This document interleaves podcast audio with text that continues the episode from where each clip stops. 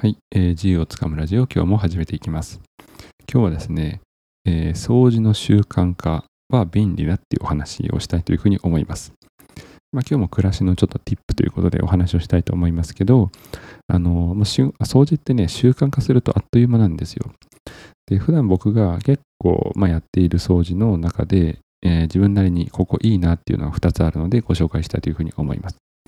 まず1つは机周りですね。あの、その日の仕事とかが終わった後に、もう、あの、掃除するっていう習慣をしてしまうと非常に楽です。なんかもう、例えばオフィスだったら、あの、キーボードとかペンとか、まあ、いろんな資料とかがあったりすると思うんですけど、大体一日終わるとそれ全部もうしまいます。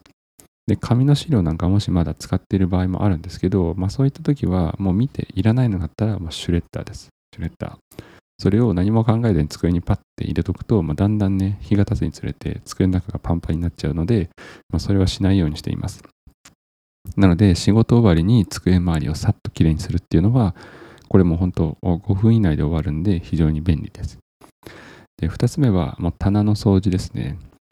まあ、本棚とか、まあ、いろんな棚あると思うんですけど、まあ、これはそんな毎日やらない週1回って決めてますけど、あの大体もう日曜日の午前中にさっとこれをします。でこれも3分で終わります。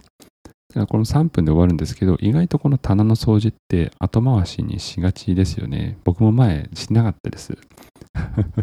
ただ、まあ、週に1回3分で終わるんで、まあ、本棚とか、なんかちょっとしたこうテレビ台とか、まあ、皆さんタンスの上とかいろいろあると思うんですけど、埃が溜まりやすい場所。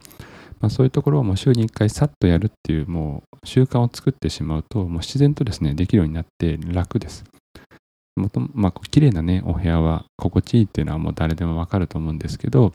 まあ、こういう何気ないこう行動を習慣化すると非常にね、暮らしが楽になるので、ぜひやってみるといいかなというふうに思います。はい、ということで今日は、あ